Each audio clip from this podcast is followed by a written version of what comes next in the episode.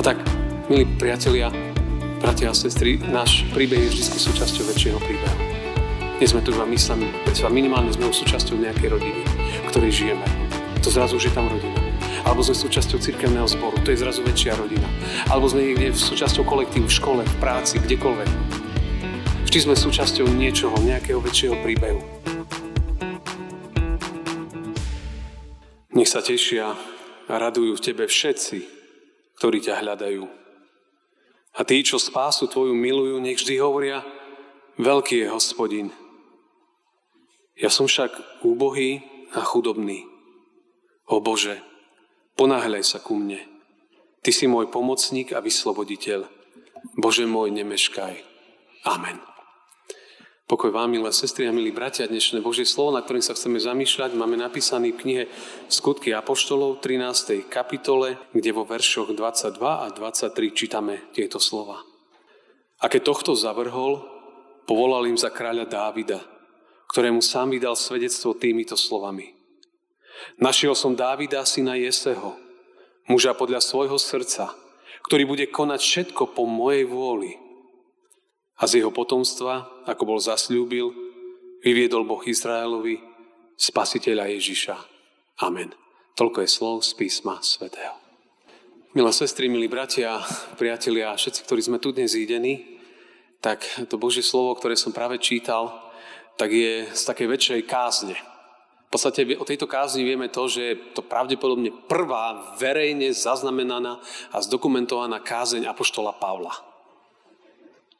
Nachádza sa Pavol v Pisickej Antiochii, to je územie dnešného Turecka. A dodnes tam sú ruiny, pozostatky celého, celého tohto, tohto mestečka. A Pavol je v tom čase v židovskej synagóge a dostal tam priestor. Dostal priestor na to, aby, aby povedal, čo má na srdci. A tak on tam vlastne rozpráva celý príbeh spásy, spomína viaceré dôležité postavy z písma a celé to vlastne smeruje na Ježiša Krista, ktorý je, ktorý je v centre jeho zvesti. A v rámci tej jeho kázne, v rámci toho, čo hovorí, tak tam je tá jedna pasáž, ktorá je spojená s Dávidom, a s židovským kráľom. Druhý židovský kráľ Prvý bol Saul, druhý bol Dávid, tretí bol Šalamún, také tie veľké e, postavy e, židovského náboženstva. No a čo je tam zaujímavé, tak vlastne on tam hovorí a spomína také tri veci, ktoré súvisia s Dávidom a tie tri veci môžu byť takým jednoduchým odrazom aj do našich životov. Niečo, čo si môžeme zobrať z tohto Božieho slova, každý z nás v akejkoľvek svojej životnej situácii. Poďme si ich pripomenúť. To prvé je, a mohli to tak povedať, že David, to prvé David sa Bohu páčil. Bol to muž podľa jeho srdca. V tom biblickom texte sme, sme počuli tie slova. Našiel som Dávida, syna Jeseho, muža podľa svojho srdca. Toho, ktorý bol Bohu blízky. Boh, boh vždycky skúma ľudské srdcia. Niekedy si to aj žalmisti pýtajú, že preskúmaj ma Bože. A to je samozrejme veľmi, veľmi zložitá vec to prosiť. Ale tu na vidíme dôležitý moment, že Boh skúma ľudské srdcia. Našiel som Davida muža podľa svojho srdca. To je veľmi dôležitý moment, lebo Pán Boh, a tu možno pripomínam známe veci, ale že Pán Boh primárne nehľadí na vonkajšok, ale hľadí na to, čo nevidno. Hľadí na srdce. Srdce v tomto biblickom kontexte sa nemyslí vyslovene, že, že orgán tela, ako srdce, ktoré bije, ale ako keby ten celý vnútorný človek, kto, kto sme, ako žijeme, ako sa správame, náš charakter, aký sme vlastne ľudia. Že Pán Boh je ten, ktorý nehľadí na to, čo je na vonok, ale dôležité je pre ňoho srdce. A to je úzko spojené práve s Davidom, pretože svojho času, keď Dávid mal byť pomazaný za kráľa a keď bol prorok Samuel vyslaný, aby prišiel do ich domu, tak, eh, tak David mal oveľa širšiu rodinu, tam bolo oveľa viac súrodencov a každý z nich vyzeral oveľa lepšie, pravdepodobne ako Dávid. A aj tak skúsený človek, ako bol, eh, ako bol prorok Samuel, keď pozeral na tých ľudí, tak, eh, tak on vždy trefol vedľa. Alebo on vždy pozrel na niekoho a povedal, to je on. Tento, tento mi mohol byť. Spomeniem to tak nejak priamo z písma. Hospodin riekol Samuelovi, nehľad na jeho výzor a na výšku jeho postavy, toho som zavrhol, lebo nepozerám na to, na čo pozera človek. Človek totiž hľadí na to, čo je pred očami. Hospodin však hľadí na srdce. A to bolo vtedy, keď prišiel Eliab, mocný brat Dávidov. A Samuel prorok bol, že to je on. A pán mu hovorí, to nie je on. Lebo moje kritériá sú iné. Vo svete, v ktorom žijeme, si dáme väčšinou vonkajšie kritéria. Ale tu na to Božie kritérium je vnútorné. To, čo nie je vidno. Lebo to, čo je vidno, to je jeden príbeh. To, čo je vnútri srdci, je úplne druhý a iný príbeh. A tak tam v tom príbehu, keď sme tak počúvali, tak tam stále prichádzali ďalší a ďalší súrodenci a pán Boh vždy povedal Samuelovi, nie je tento, nie je tento. Až nakoniec prišiel, prišiel Dávid a tam je napísané, bol červenolíci s peknými očami a milého vzhľadu. Hospodin riekol, vstaň, pomaž ho, lebo to je on. Tedy Samuel vzal roh s olejom, pomazal ho v kruhu jeho bratov i zostúpil do hospodinov na Davida a zostával na ňom od tohto dňa. Boh si tu vybral pastiera a vybral si ho podľa toho, čo videl v jeho vnútri. Bol to neočakávaný moment, ale bol to Boží moment. Každý to si myslel, že to bude niekto iný a bol to Dávid. Boh sa díva na naše srdcia. A to je možno prvý jediný odkaz z tých troch, ktoré chcem priniesť, že, že Pán Boh skúma srdcia. Moje, tvoje, naše. To je, to je veľmi dôležité. A páčia sa mu ľudia podľa srdca. Podľa srdce by sme mohli nejak tak povedať charakter, integrita, pokora, poslušnosť. Takýchto ľudí hľadal Boh vtedy. A David potom neskôr, keď keď prišli testy jeho charakteru, keď ho Saul chcel, chcel niekoľkokrát uh, dať preč, tak vlastne práve v tých úplne ťažkých časoch sa ukazovalo, že, že, že to pomazanie, ktoré bolo dané, že bolo dané na správneho. Lebo on, David bol taký, že, že dokázal aj Saulovi naozaj mu slúžiť, aj keď Saul usiloval o jeho život. A to je tá prvá výzva pre nás všetkých a túto dnešnú nedelu, že že pre Pána Boha je charakter to vnútro viac ako vonkajšok. To je dôležité si uvedomiť aj na cestách viery. To je ten prvý odkaz z príbehu Davida. Že, že to, čo je vnútri, čo, čo je neviditeľné, je viac ako to, čo je na vonok. Ten druhý znak. Ten druhý znak bol v tom, že, že tam bola tá, tá sila toho momentu, ak to tak presne prečítame v tom texte, o Dávidovi, ktorý bude konať všetko po mojej vôli. Druhá charakteristika Božích ľudí.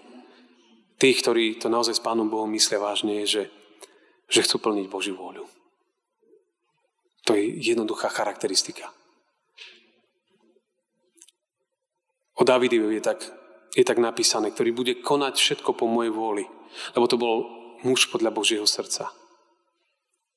A my vieme, že Dávid urobil aj chyby a v kontexte 21. storočia a také chyby, ktoré on urobil, by ho dneska diskvalifikovali navždy z každej služby.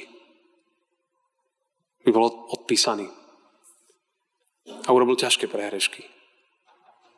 Ale David bol človek, že keď prišli aj proroci, aj Nátan, tak vedel uznať a vedel cúnuť. A vedel povedať, že zhrešil som. A toho robilo veľkým. Judáš to nedokázal. Peter dokázal sa kde skloniť v jednom momente a zaplakať.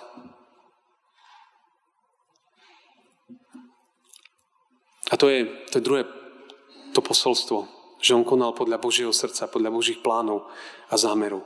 Poslušnosť voči Pánu Bohu je, je kľúč. Konať to, čo sa Bohu páči, nakoniec vždy prináša požehnanie.